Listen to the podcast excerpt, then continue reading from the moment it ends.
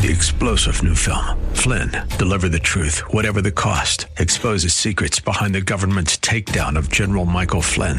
Flynn knew what the intel world had been up to. He ordered the first audit of the use of contractors. This set off alarm bells. He told the truth. He was the most dangerous person for Donald Trump to hire. They had to get rid of Flynn. Flynn, deliver the truth, whatever the cost. Available now. Watch it today. Go to salemnow.com. Salemnow.com. Thanks for listening to the Town Hall Review with Hugh Hewitt podcast, bringing to you the best voices on the stories and issues that matter. Helping make it all possible is the generous partnership with the Pepperdine Graduate School of Public Policy. Here's another piece I'll trust you enjoy. Joining us now, man who needs no introduction, Ben Shapiro, host of the Ben Shapiro Show. Ben, thank you for taking the time. I was moved by your podcast on Monday about how we must stare the evil in the face Please repeat that for our audience and also share how the last couple days have been for you personally as a Jew, as someone who loves Israel, as I do too. Please, Ben Shapiro. Well, evil is showing its face. And when evil shows its face, we have an obligation to look into it. The, the great lie that we believe here in the West is that everybody thinks like us. Everybody holds the same values we do. Everybody holds their children dear the same way we do. That, that is certainly not true of Hamas, an evil group. They, they were not attempting to make a territorial incursion. They were not attempting to make a political point. They were attempting to murder as many Jews as possible in their beds, to burn them alive. It's the worst event for the Jewish people since the Holocaust.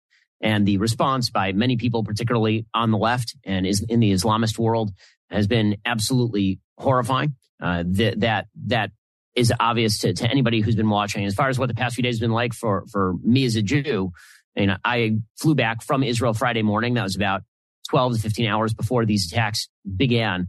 Uh, we were, we were lucky to get out at that time, obviously with my family, with my kids.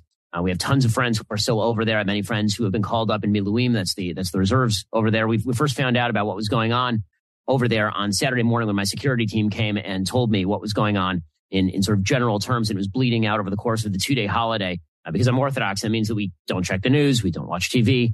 Uh, we don't use our phones during that two day holiday. So we're hearing rumors. And then obviously we come back online on Sunday night to the news that 700 Jews have been murdered at that point. And it now appears there were 1,200 Jews were murdered in this horrific terrorist assault.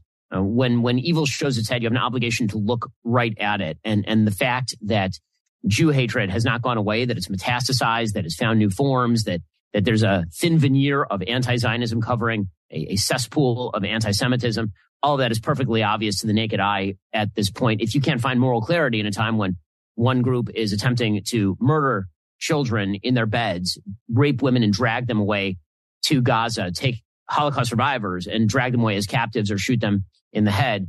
Uh, when, if you can't find moral clarity in that moment, when that same group is hiding behind its own children in order to maximize civilian casualties, to, to attempt to stop Israel from protecting its own citizens, uh, or when Israel's northern border is threatened by emissaries of Iran. Uh, this is not an ask for American military involvement. This is an ask for basic human decency. Yeah, and I've been perplexed by some people that say, well, there's more to the story. I say, what the hell are you talking about? More to the story.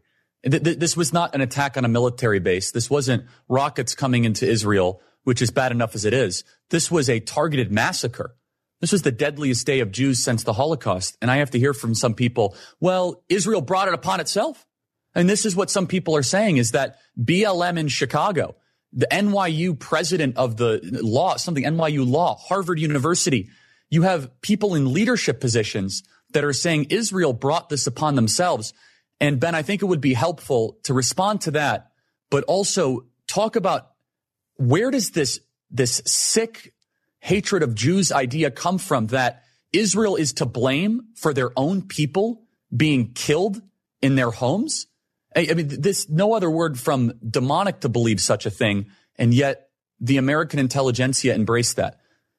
No, that's exactly right. Yeah. I mean, the, the, the fact is that this particular attack blows up every narrative that, that has ever been presented in, in terms of the idea that, that Israel is responsible for the violence against Israel.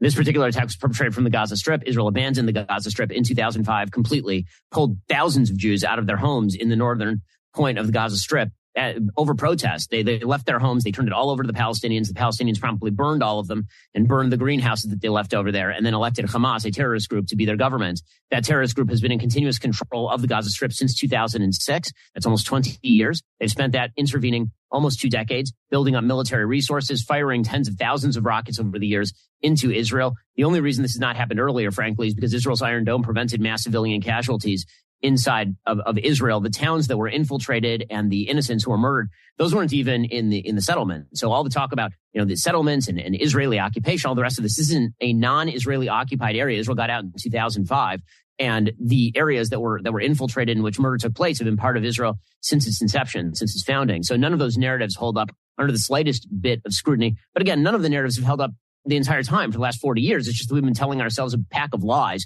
about how you can negotiate your way into a peace with people who seek the destruction of the Jewish people. I mean, it's literally in the Hamas charter. It's not as though they're hiding the ball here. The Hamas charter from 1987, 1988 explicitly calls for the murder of Jews, not just in Israel, not just the extermination of Jews in Israel, the, the, the Jews all over the world. And you can see that, by the way, reflected in many of the protests in favor of Hamas. There's protesters in, in Sydney, and they're literally chanting, gas the Jews. I noticed they weren't saying evacuate the settlements. They're saying gas the Jews. The notion that somebody building a bedroom in Efrat is responsible for terrorists crossing a border and murdering babies in their cribs is utterly morally bereft. It's, it's benighted. It's, it's disgusting. I mean, where, where does Jew hatred come from? I mean, very often it comes from a, it's effectively a giant conspiracy theory about how the Jews are in control of so much of the world's power, which is, which is a shock as a Jew. There are only 15 million of us on, on planet Earth. And uh, Israel has been signally unsuccessful in its supposed colonization attempts, considering that there are more than 50 Islamic countries in the immediate area, and Israel's a tiny sliver of land on the Mediterranean. Uh, the, the, the notion, again, is that, that Israel is responsible for all the world's ills, which is really just a cover for Jews are responsible for all the world's ills. And we're seeing that, the, the ugly effects of that today. Hi, everyone. If you've been injured in an accident that was not your fault, listen up. We have legal professionals standing by to answer your questions for free. Call now and find out if you have a case and how much it's potentially worth. Call 800 702 5400. I'm here with spokesman John Wolf. So, John, tell everyone listening who should call right now. Well, Maria, first off, thank you for having me here. It's always nice to answer the listeners' questions. Now, as far as who should call in, Anyone who's been injured in an accident and think you deserve compensation, give us a call right now. 800 702 5400. You'll find out if you have a case and how much it's potentially worth. Thanks, John. You heard it, folks. Take advantage of this opportunity and call now. 800 702 5400. Advertisement sponsored by Legal Help Center may not be available in all states. So I want to make this clear you know, they talk about, oh, maybe a two state solution, three state solution. What Hamas was trying to do was a re, was a resurrection of a final solution. Okay. That, that this is not about, this is trying to kill Jews and to try to do a genocide. Ben, I want you to respond. Some of our audience is not convinced. I've been receiving emails the last couple days. Charlie, why do we care about Israel? We should put America first. You know, Israel is not our friend. How should we as conservatives respond to that, Ben? Because I'm sure you get some of that. Not all of it is mean spirited. I'm not, not every one of these messages are people that necessarily are anti-Semitic, but they see our own country collapsing and they don't necessarily have any sort of interest for things that happen abroad. Not to mention Americans were killed, Americans being held hostage. How would you, Ben, respond to that sentiment? I mean, you, you, did point out 22 Americans were killed. There are apparently multiple Americans being held hostage over there. But beyond that, uh, obviously, I don't think those two things are in conflict. I'm, I'm very much in favor of America following her own foreign policy interests, but I, I think that there's a category error that's been made by some members of the right. The, the ridiculous belief that America has a moral duty to intervene in every conflict on the basis of morality, obviously that's silly. But the converse belief that America never has a duty to provide even moral support when an ally is being attacked is similarly absurd. Uh, the, no one in Israel, by the way, is asking for America to get into a direct conflict with Iran. I know there's that straw man that's been set up by, by some people. That's that's ridiculous. No, nobody in Israel, by the way, is by by far the most pro Israel, uh, pro pro America American ally there is. I mean, by polling data, Israelis love America. Uh, not only do they love America, they provide extraordinary levels of, of intelligence, support military technology to the United States. Uh, they're a powerful economy in the region. Uh, they're a powerful intelligence asset in, in the region. That's just on a pure realist level, putting aside all of the sort of moral coincidence that, that exists between the state of Israel and, and the United States. Again, there can be arguments to be made and, and had over what America's foreign policy commitments ought to be, how much money ought to be spent on foreign aid, and all of the rest. But the notion that there shouldn't be any sort of baseline care when Islamic murderers run through a border and start murdering Western civilized babies. Uh, I, I, find that hard to I find that hard to imagine, and I also think that many of the people who are making that sort of argument would not be making that sort of argument if you were talking about Islamists running through a border in France and, and simply murdering babies in a preschool. It looks as if Israel is going to invade the Gaza Strip, which I'm glad you mentioned that Israel gave the Gaza Strip back to the Palestinian Authority.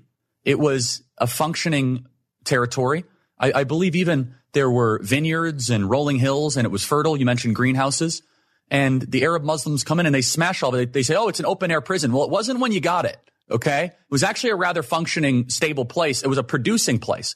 By this open air prison thing drives me crazy. If it's an open air prison, why do you keep on increasing your population? The whole thing is ridiculous. And I want to, I want to talk about strategically and then how should America respond and support, uh, geopolitically, militarily? Israel has significantly blessed my life. It has strengthened my faith. And to see some people not quite understand that has been, has been disappointing. How should then Israel respond to Gaza? It's 2.5 million people. Some critics say, what are you going to ethnically cleanse the place? So Ben, you've thought deeply about this. You know the geopolitics of it. How should Israel militarily handle this? Because you and I both know what's going to happen, Ben. Give it five more days, seven more days. All of a sudden the media, all of a sudden the international groups are going to turn on Israel it's, it's already happening. You can already see it, right? I mean, the bodies are still being counted and they're already turning into Israel. So do you have a fear that Israel could potentially overreact and do more long-term damage themselves than good? Your thoughts, Ben? Well, no, I mean, they need to reestablish military deterrence. The biggest problem with this entire terrorist attack is that it, it punctured the Israeli sense and the Middle East sense of Israeli impregnability and the sort of fortress that, that was Israel has been breached. And, and so Israel needs to reestablish complete military dominance uh, in the Gaza Strip, particularly. There are a few ways to do that. Obviously, Israel is being extremely careful about what it's doing about civilians. They're, they're literally issuing warnings in Arabic to people in particular areas. I mean, I've played the videos on my show of them issuing these warnings, telling them where to go. They're telling them to get out. They're telling them they're calling buildings before they hit them and telling them to get out. Hamas, of course, hides behind civilians. They, they put their military headquarters for years underneath a hospital because they want to maximize civilian casualties for the cameras. And so what I would suggest to the West is first of all, recognize who it is that Israel's fighting and that when civilians die in Gaza, that is because Hamas wants them to die in Gaza. Right now, there's apparently a deal that's being worked out between Israel, the U.S. and Egypt to open the, the so-called Rafah crossing, which is at the southern tip of the Gaza Strip. The Gaza Strip borders not just Israel, but Egypt. Uh, Egypt has been very reticent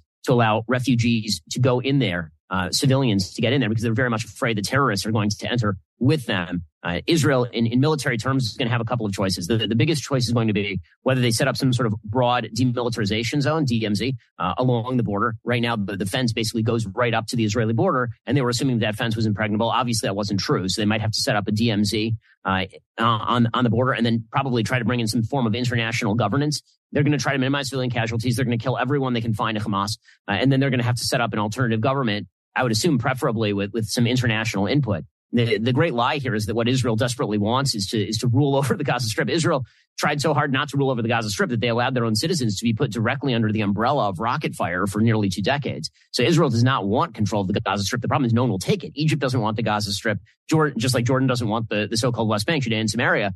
And, and so the, the question is who can be set up in that area in order to actually provide some level of decent governance? Uh, and obviously the answer is not going to be Hamas or an Iranian proxy. It might need to be some sort of international caretaking group. It might need to be with input from the Saudis. But um, Hamas cannot, at the end of the day, be in control of the Gaza Strip. If, if Hamas is in control of, of anything other than its, its own gravesite, then Israel has failed. So, Ben, how then should America respond? You know, one thing that you and I might see a little differently, I'm pretty war weary. I, I don't support sending money to Ukraine, but I stand 100% with Israel. So I'm not, I'm not supportive of sending U.S. troops, but Israel has a total right to defend itself. In the ideal, how should America respond to this? Not just morally, morally 100%, but militarily, money, troops, and is there a fear that this could potentially become a broader regional conflict and get Iran involved? So money and arms, obviously. So Israel's going to need restock on supplies, particularly of Hezbollah, which has been threatening in the northern uh, border region of Israel. If they get involved, Israel is going to need resupply. And uh, the Biden administration actually is doing the right thing in providing that. Obviously, the Biden administration and encouraging Iran over the past couple of years uh, has some complicity in, in the rise of Iranian muscle flexing here, which is really what, what this is. We have to understand that geopolitically what's happened is that Iran was flexing its muscle in the Gaza Strip in order to provoke a war so as to preserve the possibility that Saudi would not enter a peace deal with Israel. They didn't want a Sunni Israeli deal that would essentially marginalize the, the power of, of Shia Iran. Uh, that, that's what a large part of this is about. As far as what America can do, moving the aircraft carriers into the Mediterranean is a smart move. Uh, telling Hezbollah that if they if they step off that border, that there will be consequences is actually a smart move because deterrence works if Hezbollah gets in, Israel's going to be forced to go in with the, the Air Force. If they go in with the Air Force, they're going to be stretched very thin. They're going to need to do everything they can to simply end the threat from Hezbollah. If Hezbollah is actually in danger of falling, if Lebanon is in danger of falling away from Iranian influence, there's a possibility that Iran gets in. So if you want to prevent a regional slash world war, the best thing that America can do right now is say to the terrorist group that is Hezbollah, you better stay off that line. And, and to Biden's credit, he's at least done that. Now, again, do I think that, that Biden is, is at least partially responsible for the encouragement of Iran toward these sorts of moves? Absolutely. I think his weakness on Iran has been absolutely devastating for the region. Uh, listen, I wish President Trump were still president, but the, but the fact of the matter is uh, that in terms of preventing American commitment of, for example, troops mm-hmm. or, or more materiel, making sure that this thing is contained is top American priority. By the way, yes. Israel's priority too. Israel does not want a three front war. Man, if President Trump was president, none of this crap would be happening. And Joe Biden finances the terrorists and he allows Iran to go wild. Ben, thank you for your time. We pray for Israel and pray for justice. Thank you so much. I appreciate it. Thanks for listening to the Town Hall Review. Our program is coming today in partnership with the Pepperdine Graduate School of Public Policy. It's America's most unique graduate leadership programs offered on Pepperdine's breathtaking campus in Malibu, California. Learn more at publicpolicy.pepperdine.edu. If you're enjoying the podcast, please tell a friend to go to Town Hall Review and sign up as well today. Three star general Michael J. Flynn, head of the Pentagon Intelligence Agency, knew all the government's dirty secrets. He was one of the most respected generals in the military. Flynn knew what the intel world had been up to, he understood its funding. He ordered the first audit of the use of contractors. This set off alarm bells.